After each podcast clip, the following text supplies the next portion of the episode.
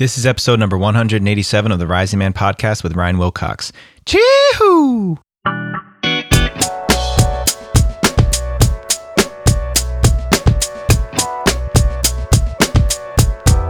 Welcome back, Rising Man family. Thank you for joining me here today. This is Jeddy Azuma checking in behind the mic for another amazing episode of the Rising Man podcast. Before we jump into our guest for today, I want to remind you guys to head over to risingman.org slash ignite to get yourself enrolled in our 12-week course. This course is all about getting more clear on your purpose, identifying the foundational elements of establishing the man that you want to be. If you're not clear on your values, if you're not clear on the elements of your childhood and your upbringing that have led you to become the man that you are, first you got to identify that. You got to know who you are. You got to go back and excavate those dark and uncomfortable places so that you can be the contribution that you're meant to be in the world. And Ignite is the perfect way to do that. So if you haven't done that already, make sure you go to risingman.org slash ignite and get yourself enrolled today. All right, our guest for today is Ryan Wilcox. He is the current head fire chief for our Rising Man Fire Circle community and an apprenticing guide for Compass. He began his journey into men's work by traveling nomadically in a sprinter van for two years. Having tremendous resistance to growing up, as he puts it, Ryan is a real and relatable example for any man challenged by the transition into identifying purpose and stepping forward into responsibility. Ryan is currently on a mission to become a wilderness guide and taking men out into the wilderness so they can understand the wilderness and the unknown inside of themselves. In this episode, Ryan dropped by Rising Man headquarters to share his story and journey from boyhood to manhood. We first spoke about his relationship with his father and witnessing manhood through the lens of one man. We talked about the importance of having other men in our lives at a young age so we can see a more complete spectrum of what manhood can look like. Ryan walked us through his journey away from the islands back to mainland USA in his pursuits to fall back in love with where he comes from. We talked about why all young men ought to take a journey to a foreign place in order to learn more about themselves. And lastly, we wrapped up by reviewing the last two years of Ryan's journey in the Rising Man community and how he ascended from men's work novice to head fire chief. All this and more, but without further ado, Ryan Wilcox.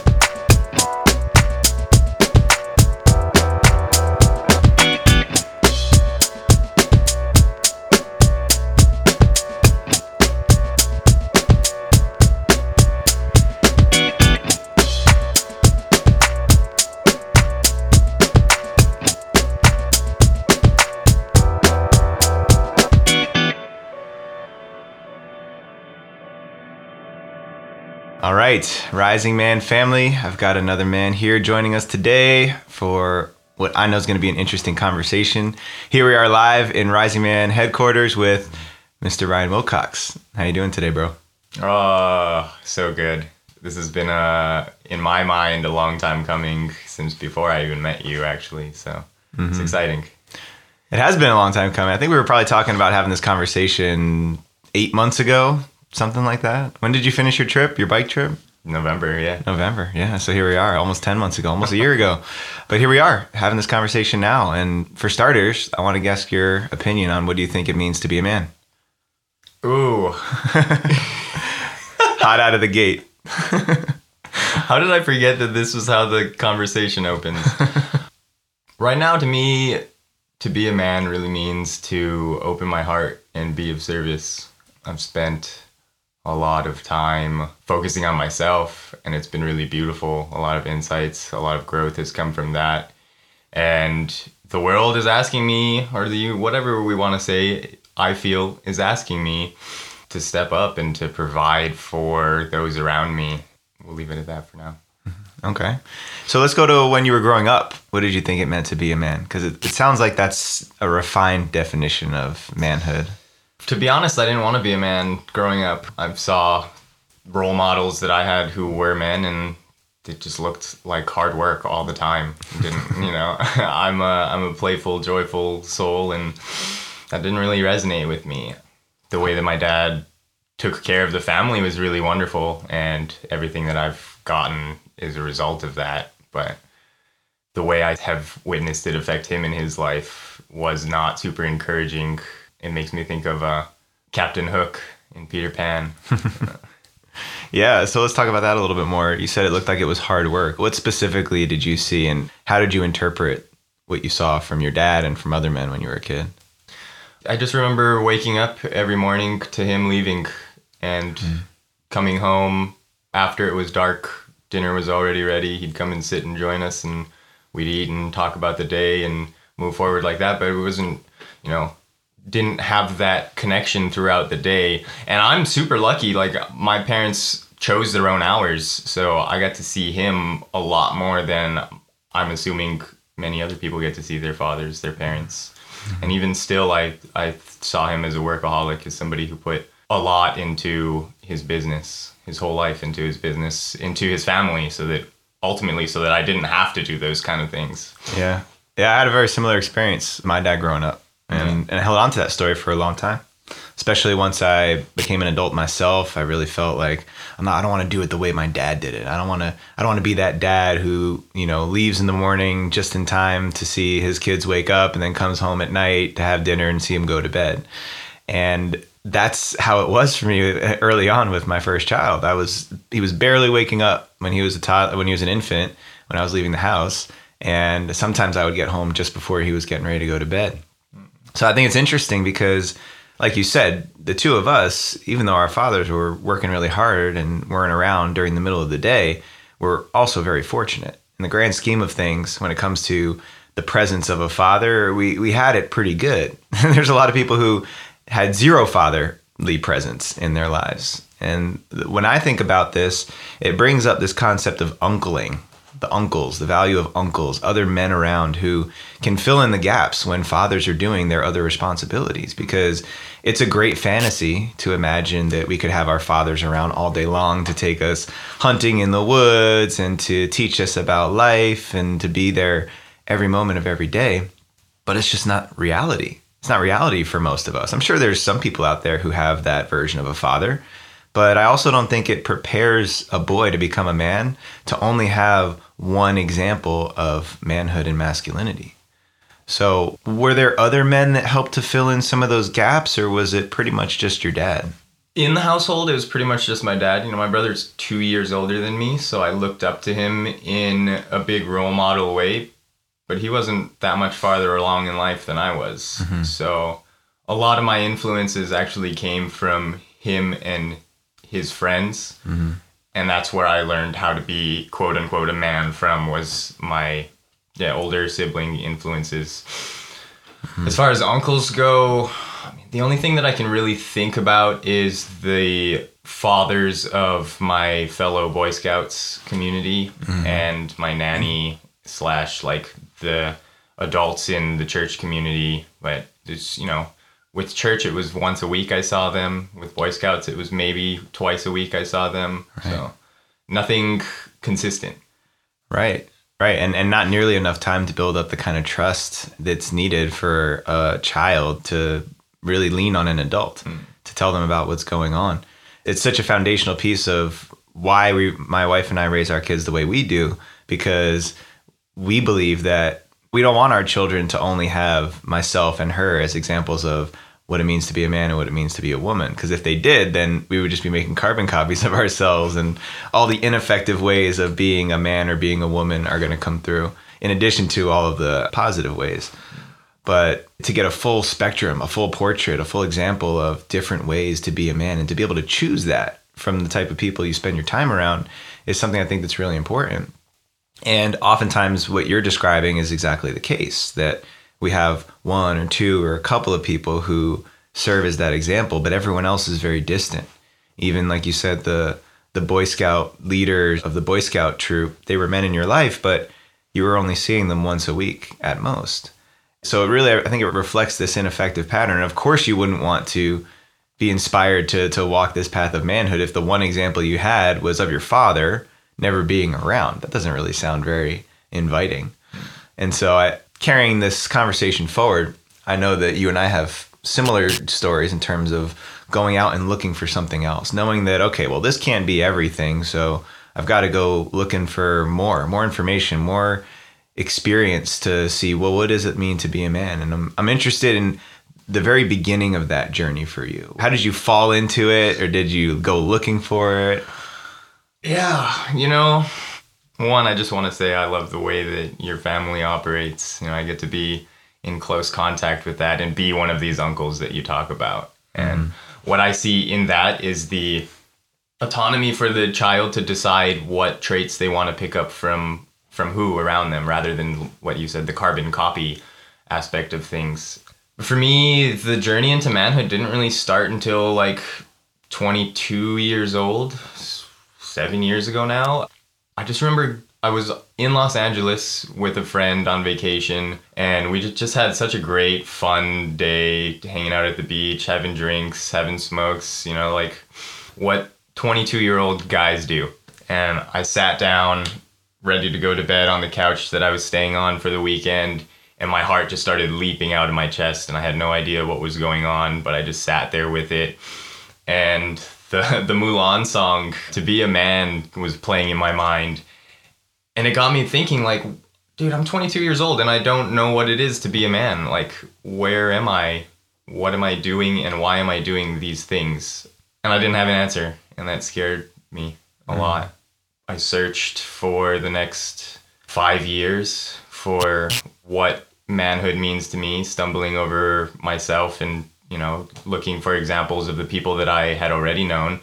But likewise, everywhere I looked, I saw the same thing as a lot of men out there trying to make an honest living for the people that they loved and not having enough time for themselves or having enough time for the people that they love hmm. so I don't really know when that all shifted, but I got into a beautiful situation where I started living in a van and kind of considered it the cocoon for myself. And through this cocoon, and I started to read self development books and put them into practice and started to really gain a grasp on what it means to be Ryan, to be me, and then saw where I was at from a deeper lens and then now I had a place to start moving from.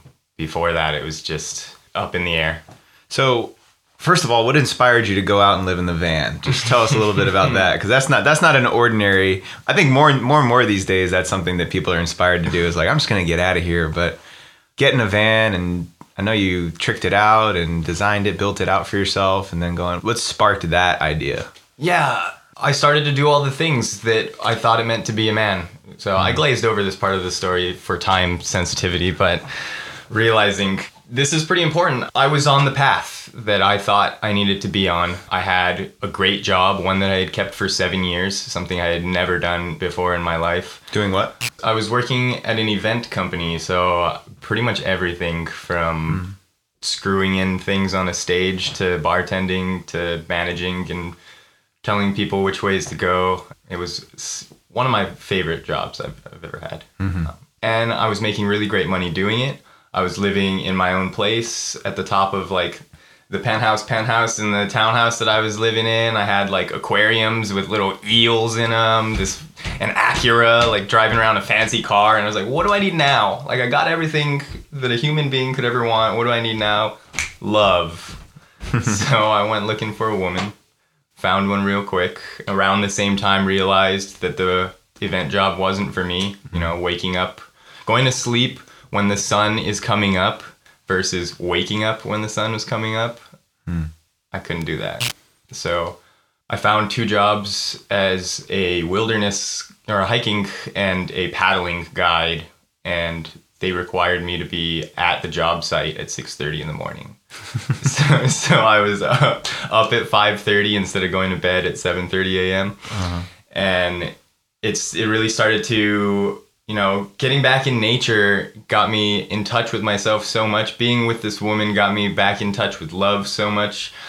And then both of us decided like, what are we doing in Hawaii? At the time, I was 26 years old. I had never lived anywhere else, and in my opinion, the United States wasn't doing so hot. So I told myself and the woman I was with, yo, if we want to stay in the United States, like let's go there. To me, I, the words I used in my own brain was to fall back in love with the United States. Because if I'm not in love with the country that I'm in, why am I participating in its culture? Mm-hmm. So, you know, long story short, things between her and I ended. And for two years, I carried on on the West Coast in the van by myself, changing with the seasons. Mm-hmm. And that's where all of the learnings about meditation came into play. Really, self awareness and coming to fall deeper in love with myself. And that was a huge gift of the relationship that I was in. When I said I all I need is love now and went searching for this woman, she helped me find it in myself. Mm-hmm. Yeah, I love that, those kinds of stories, especially when when looking back on them, you see that how pivotal of a, of a moment that was. Because when you're going through it, it's you don't really know. It's I think it's mostly instinctual. We talk a lot about rites of passage, and there's something I believe that stirs in all of us that knows I need to do something. I need to get away from the familiar. I need to walk into the unknown for some reason mm. without having that clarity, without knowing why, especially if there's no community to let you know why that's important. I know that's what happened for me when I decided to leave the East Coast and went my first journey west when I was 22 years old. When I went to New Mexico and I was on the Navajo reservation working in the hospital there, and just that sense of I need to go somewhere different. I need to just do something different and get away from all of this. I think it's archetypal. I also think it's important for young men to have that experience of going out into the unknown, seeing who you are when all you have is the world that does not yet know you to reflect it back what shows up. What does it feel like to spend time by myself? That was one of the most uncomfortable things for me was to be by myself, to be with myself because mm. I was more than happy to be in the company of other people. But the time that I spent by myself, I just knew it was uncomfortable. I didn't want to do it. And then when I started to do it, I realized it was because there were there wasn't a lot that I really liked about myself. All I could see were the things that I didn't like about myself at the time. So I've talked to a lot of young guys, and I see that many of them, especially these days, we get boxed in. We get kind of locked into the comfort of home with mom and dad. Then next stage, go to college, but you still come home every semester. And then after college, oh, you didn't get a job right away. Well, let's just come and live with mom and dad for a little bit. And number one, we, we throw a lot of shame on that, that, that young folks should figure out a different way. But we also don't really encourage these young people to go out and explore the world. I know I didn't really feel prepared to do that.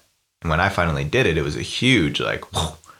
I remember driving across the country in my little Mitsubishi Eclipse, just crying because I was feeling the distance from everything that was familiar. So I love that part of your story where, you know, you, the instincts kicked in. You said, I don't love this country. I want to fall back in love with it. Uh, now I'm on the road in the van. It doesn't work out with the lady, and here I am by myself. And then you find yourself in that situation.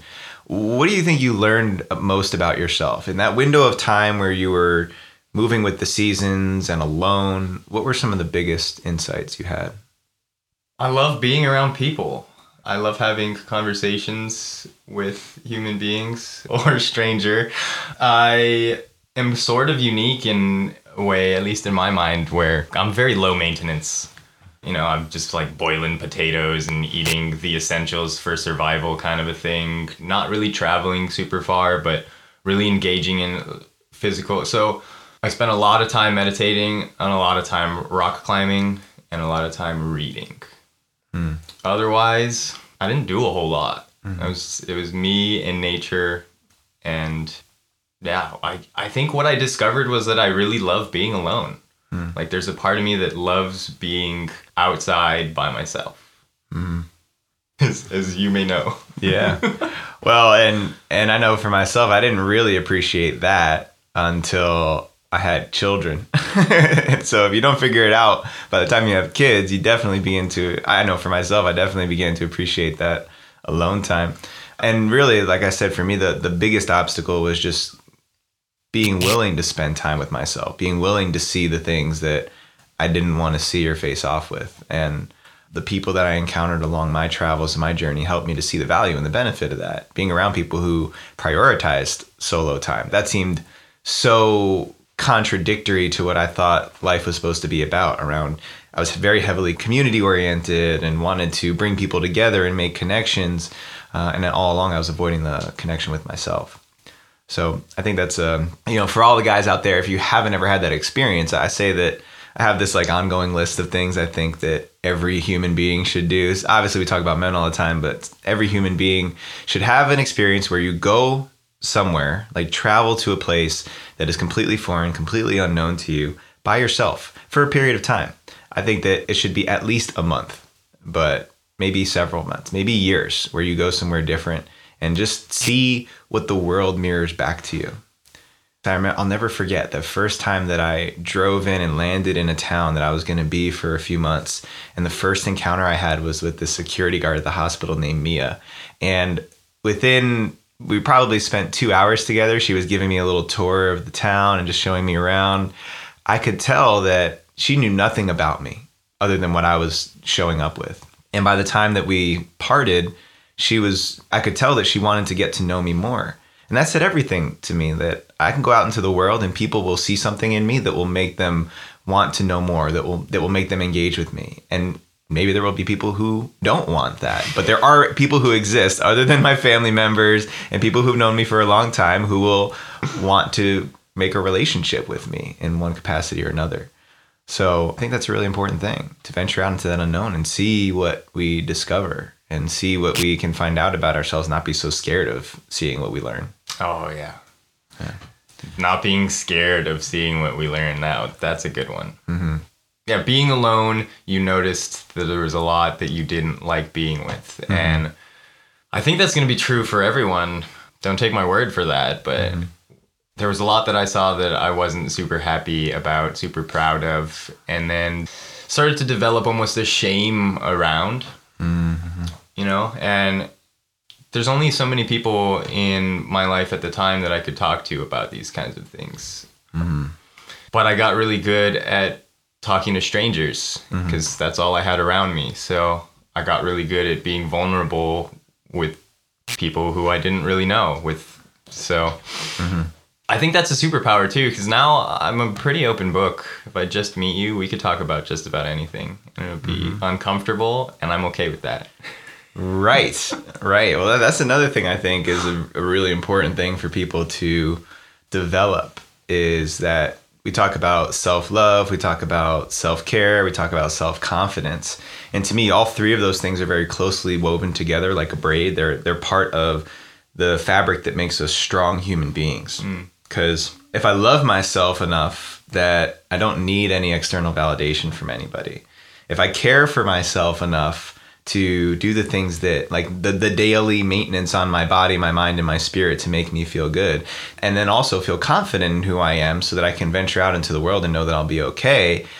I don't need people. And i think there's a difference between needing people and desiring to be around them. That's important. So along the, the line of this solo journey i learned a lot of those three things by traveling out into the world on the in the different ways that i did.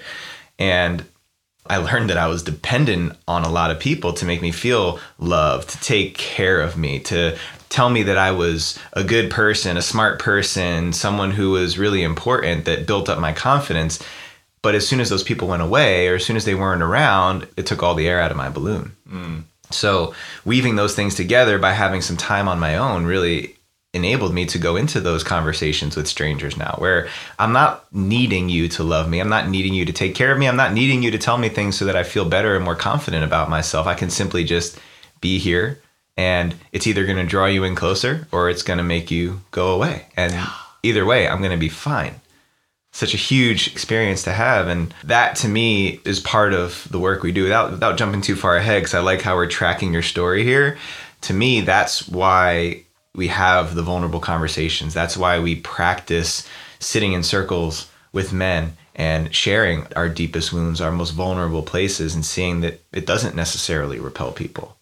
Because to me, that's a version of loving myself. Do I love myself enough to acknowledge all of me? Mm-hmm. It's definitely caring for myself. I don't know if there's a better way to care for myself than to excavate the parts of me that I've hidden for so long.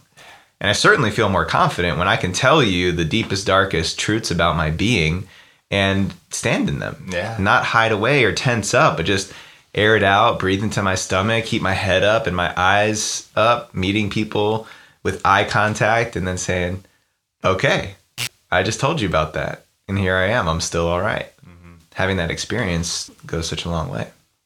When I hear that, I hear the thing that comes to mind is skunk medicine, right? like the stink the will repel, you know, what what we allow to shine out of us will repel people who don't resonate with it and it will attract like-minded individuals. So it's a superpower that all of us have, you know, if if you want to spend more time with people that I don't know how to word it other than you you vibe with like be yourself mm-hmm. authentically. And so let's zoom ahead a little bit. Now here we are, following you on your journey with the van, and you've been solo for a while, moving back and forth with the seasons. How much time passed from when you broke up with the woman you were with to when you encountered the first men's circle organization that you became a part of? Two years. Two years. So Two you're kind of on this like nomadic Yeah. sprinter van monk life journey. Exactly. And then what what happened? What what brought that chapter to a close? Oh, my best friend from birth. I mean, Selena and her partner Ryan got married in Maui. Mm. And she and I, you know, grew up across the street from each other, took baths together as children. Our parents were like, these two are going to get married to one another. Selena and Ryan are to get married. And they were right about that. She got married to Ryan. It just wasn't me. but witnessing their their wedding really I started to believe in a deeper love again. Hmm. You know, I was able to observe myself on a deeper level through all the meditations and things that I had been practicing and put that into practical application with people that I knew and loved versus strangers mm. was a big difference. And for those people that I knew and loved for my entire life, for them to see the way that I was behaving and being now, there's something about the accumulation of that weekend that just blasted my heart open in such a huge way. I met a woman at the wedding, of course, and you know went to Los Angeles just to surprise her because I wasn't doing a whole lot uh, in my personal life. My grandma lives in Los Angeles and had just fallen and hurt her ankle, so you know I figured I'm gonna be there. Might as well surprise this beautiful woman and see what this connection is all about. And when I landed off the airplane, just like, you know, mindlessly opened up my phone to check Instagram, and the first thing that popped up was this man, Alexander Hill's face saying, like, full day intensive, Santa Monica Beach, be there. And if you can't afford it, DM me and we'll get you there. So I DM'd him, and the next day I was in a full day men's retreat that I had never even thought about in my entire life before. And there was eye gazing, there was breath work. We were doing like movement, energy work, these kinds of things. Hmm. When the sun went down, we went to his place, we got in the ice, and then we sat around a fire, and all of us just went like 20 layers deeper into the deepest, darkest, most vulnerable parts of us. Mm-hmm. And mm-hmm. I fell in love with that. You know, I mm-hmm. was still in my van. He needed some help running the show, and so I volunteered my services to help him out with his six month old kid and his family and the property, and helping out with the weekly, what they called fire and ice events. Mm-hmm. So from not doing or knowing anything about men's work to like being the peon in the facilitations of it in literally one showing, I was mm-hmm. sold so quickly. It was accumulation of how always see it in my mind still, it accumulation of my life experiences through spirituality or when I was a child, religion, Boy Scouts in the wilderness aspects of things, being outdoors and around a fire with people, and then martial arts, growing up in the dojo and bringing those movement practices, Qigong, all of these into the space as well. Tied in with being in deep conversation with men, which is something that I had never experienced before. Mm-hmm. Because when I talk about Boy Scouts and the way I communed with brothers in that space, like large in part, it was just messing around. You know, we were being kids, we were mm-hmm. having a good time. Yeah. And so from the day of this recording to that day long intensive you did with Alexander, how how long ago was that? The fall of 2019. Two years ago, Okay. So yeah, almost 2 years ago. it's been about two years since I've been introduced to men's work. Okay, so two years. All right, just to give everyone context for where we're about to go next, because now we like jump into the Millennium Falcon and go to like warp speed. All of the moments in your life that led you up to that first day intensive with Alexander and Man Tribe, then filling in the blanks. So you were with Alexander and then found out about Call the Warrior soon after that, correct? Yeah, one of his events, Casey Shepard and Right. and uh, Kelly Gardner were at, and they're like, "We're going to learn the haka tomorrow." Mm-hmm. And me coming from the islands, it was like, dude, I've got to do this. It's called Call of the Warrior, and I'm real tapped into my magician and my lover. I got zero warrior in me. it was was my perceived thought. Right. I know that not to be true now, but they hit me up. I was an instant sell. I was there so mm-hmm. quickly. I think I was the first one who showed up. Yeah. I rode my bicycle over there. Didn't have a clue what I was getting into and rolled up on the beach before the sun was even up and saw your face and mm-hmm. a couple other guys and just like man the power the presence that i felt from you and from the collective of men that were there I still hold the relationships that I built with 30 guys that were there almost. Mm-hmm. I talked to most of them still. Mm-hmm. Mm-hmm. And we move a lot further from, from Call of the Warrior. Um, just kind of zooming through that, you came out for Call of the Warrior and made that connection. And it wasn't long after that that you were signed up to come out with us to fast for Compass for the first time. So just to touch on that without going too deeply into the story, what did what did that mark for you? For for anyone out there who hasn't or isn't familiar with Compass, it's a four day wilderness rites of passage that we offer where it incorporates some an element of solo fasting for four days without food in the wilderness by yourself. So coming out of your journey, you kind of like I said, hit warp speed, and all of a sudden here you are in the desert with us, getting ready to fast for four days. Especially with what you said before about not being another man who really didn't enjoy spending time by himself originally. Hmm. So what did what did that represent for you? What did that really mark for you? a beginning in sorts without sounding too cheesy. Like that's where I actually physically buried myself in the earth when I was there and performed almost like a death ritual for myself, incorporating the haka into it and the breath work into it, all the pieces that I had learned. That experience to me was really like a why I'm living kind of thing. You know, it reminded me why I'm here. And there's still nuggets of gold that are being uncovered to this day that I am experiencing from that time. You know, like the proximity of how close my camp was to everybody. I was able to see and or hear everybody that was involved and I wasn't making that a prerogative of mine, but I don't know, just the way that I see how I am now and how close I like to be with community and with the people around me. I think it's very fitting that the campsite that I chose was close by.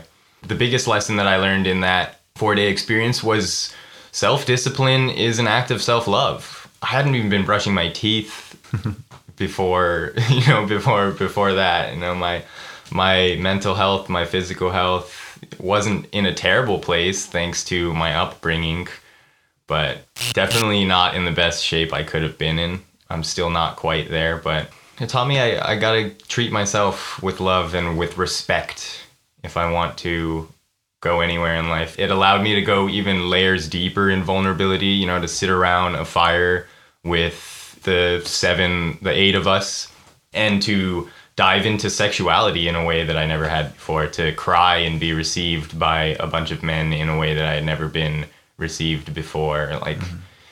it just gave me a deeper reverence for life itself and hmm. for the people that I spend my time with. Like, if I'm not spending time with people of this caliber that are up leveling me and growing me in my life, why am I spending time with them? Kind of a train of thought, you know? Sure. Yeah. And I think that's the part of the journey of becoming a man where we start to refine our focus, right? All this energy that we have coming into manhood, this wild, adventurous energy that is, it's like it's scattered in directions like buckshot, right? It's like, it just goes all over the place. And then little by little, we start to hone it into this really precise arrow hmm. that we fire from the barrel and that's not an overnight process by any means you know i think it's actually several years you know of really honing and developing that in just being a witness of your journey you know for filling in the objective perspective the outside perspective the third person perspective of your journey I remember meeting you on the beach that day and being like, "Who is this guy? Who is this like tall, lean, muscular guy bringing a bike onto the beach? Who brings a road bike onto the beach?" And then just you know witnessing you and seeing how effortlessly you, you leaned in and jumped into things. I would have never known so much of your backstory and what you had underneath there. But in those moments around the fire and in the in the months after that led you into the fire circles and to become a bigger part of the community and eventually becoming a part of the leadership power team for Rising Man. Just seeing you continue to step up and lean into that was just really impressive to me. To the point where it was obvious that this was something that you believed in. You believed in in this way, not just for yourself but for other men. And it's really cool to see the evolution of that journey just in this in this moment where we're reflecting on the different chapters of the book that led up to that point in time to where one day I give you the call and say, "Hey Ryan, I need somebody to step up and help us out here." And and here you are today, serving as the head fire chief for our online Rising Man Fire Circle community. So just just thinking about that, just thinking about where you are now compared to where you were two years ago. This this journey into men's work began two years ago. What's what's the biggest thing that stands out to you? Responsibility comes to mind. The word responsibility comes to mind. You know, mm-hmm two years ago, living in a van, the only thing I had to take care of was myself. Mm. You know, and the van for a little bit, make sure she's got enough diesel, those kinds of things. But I didn't have any focus on anything. You know, it was wake up. What do I feel like doing? I don't know. Let's climb, or I don't know. Let's go to the beach. To now, it's like you know, I have a list of things to get done. I have people that I'm for lack of a better word, responsible for and ensuring that they're getting what they need out of life. And to me, that's you know that is what being a man is mm. in a in a big way. Is like I said, being a provider in in certain ways, shapes, or forms. You know, it doesn't have to be financial or monetary, but I have gifts, and if I don't give those gifts to the world in some way, shape, or form, they're gonna die in a box mm-hmm. and nobody will ever receive them. Mm-hmm. And that just seems wasteful. Yeah. Well, it's been really cool to reflect on that journey and here you are, you know, coordinating a community of I think we're back up to over 50 guys almost in the fire circles. And so having seen the value of that, experienced it yourself and now being someone who oversees a community of men who are showing up to do exactly the work that we've been talking about for the past 45 minutes what would you say to those folks out there who don't really even who haven't had that experience yet who have maybe been listening to the podcast and haven't jumped into the community in a bigger way yet i mean the answer to me is kind of simple jump in mm-hmm. you know if you find yourself listening to let's well specifically with this podcast if you find yourself listening to it and when you hear the intros or the exit stuff fire circle conversation comes up and something in your heart sparks, like that's to me is an indicator that you should jump in. And that goes for every other experience. You know, if there's a pretty girl at the bar that you want to say hi to and your heart gets moving in some way, shape, or form, do the thing. Like follow your heart. Mm-hmm. That's the, the one thing I have to say to myself often and always. And the only unsolicited advice I will gladly dole out to any human being follow mm-hmm. your heart. Mm-hmm. And just speak to also because there's many different ways that people can jump into a community. But what would you say is different about what you and I and the rest of the guys with Rising Man have been creating, especially in the fire circles? What's the difference in culture from your perspective? Well, it's it's a really beautiful thing.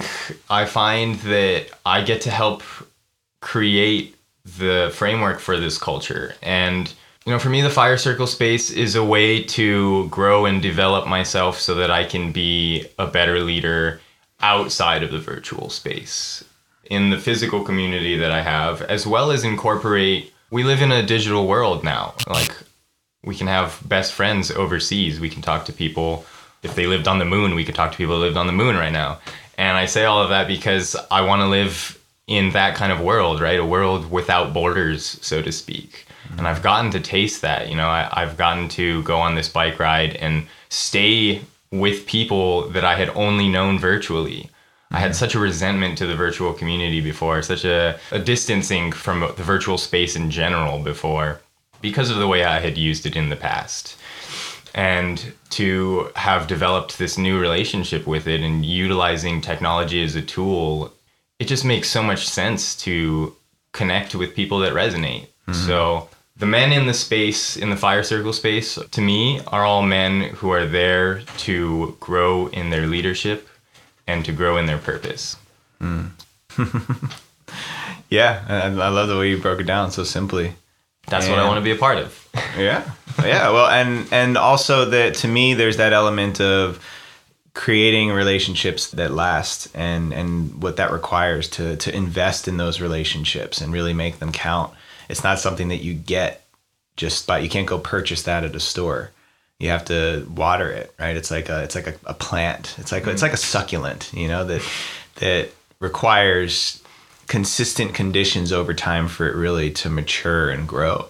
And even succulents, right? They only flower like once a year, and it, it takes so much energy for that plant to do that.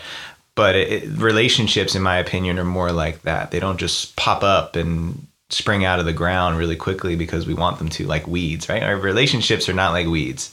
They're more, they require more than that. And to have the kind of people, especially in this day and age, that you can count on, that you can lean on, that you can go 20 layers deep with, like you said before, it requires certain types of soil, requires a certain type of space, requires certain types of nutrients that you pour and add into that mixture, that concoction to develop and grow. And that's what we've been creating here. And that's what I, I've, I've loved watching you oversee because you have so much attention on what are the proper conditions of this soil to get the most out of it for each man who plants himself in it.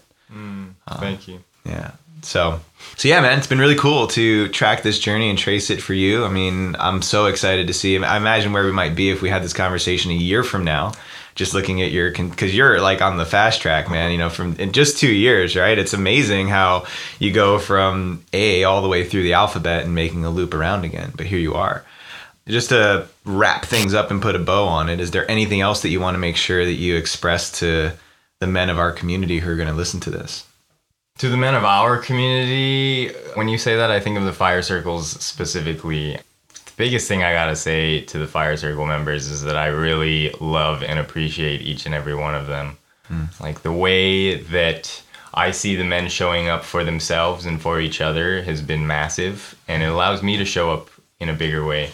There's a story that I tell myself in my head that I'm unworthy of these things, but I'm here. Mm-hmm. So if I want to feel worthy of it, I get to make the progressive steps to allow that succulent to blossom. Mm-hmm. You know, if I'm not tending the if I'm not tending the soil like you said, if I'm not watering the plants, then how do I expect them to flower? Mm-hmm. And so for the men of the community who are listening, thank you for your patience. Thank you for trusting me to help aid in your blooming.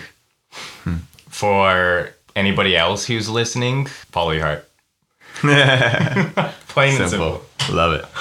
All right. Well, a couple of uh, rapid fire questions, and then I'll and then I'll let you go here. So, what's one thing you've learned in your life where you wish you knew when you were 18 years old? Release expectations. That's what I would tell myself. That's the lesson that I'm still learning is to release expectations. And that comes in a lot of different ways, shapes, and forms. But mostly it's me thinking that I can be at step Z without going through the alphabet, like you were just saying. Awesome. And what do you think is the most important value to have as a man? This is so funny. Discipline. And why are you laughing? Because it's something that I get to work on every day. Mm-hmm. Awesome. And last but not least, where should people go if they want to connect with you? What's the best way to connect with you, to connect with you in the Fire Circle community? Where do you want people to go to follow up?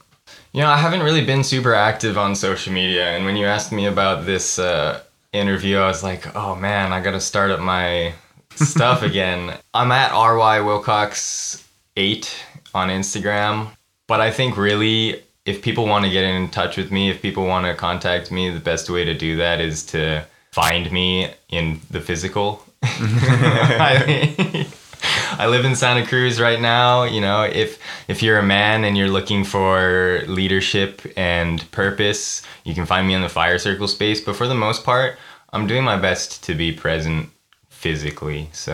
Mm-hmm. Nice. We'll, we'll drop a pin and people Yeah. can, can follow the GPS. Absolutely not. Awesome, man. Well, I love you very much, and I really appreciate who you are. And it's been really eye opening for me just to have this conversation and really sit back and reflect on, on and appreciate your journey. Just two years, man. Like we've not even known each other for two full years yet, and here you are, in in all the ways that you said, such wonderful friend and brother and partner and what we're doing together and what we're creating and an uncle and a family member it's it's really beautiful man uh, you've taught me a lot just by being around and i appreciate you period yeah. Thanks, Jeddy. All right, y'all. I hope you enjoyed that episode. Make sure you cruise over to risingman.org and check out all the resources that we have linked to this episode and every other episode, as well as all our programs and course offerings. Make sure you get yourself more involved in the community because you can get a lot out of listening to the podcast, but the real work comes from stepping in. So go check it out. Please subscribe to the podcast wherever you're listening to us and check out our YouTube channel, youtube.com slash the rising man movement. If you don't already follow us on our social medias, make sure you go to Instagram at rising man movement and check us out today. Big ups to the Rising Man Power Team, my leadership team, and the whole Rising Man community out there because without you, we ain't got nothing. Thank you for everything that you do. Until next time, rise up and claim your destiny.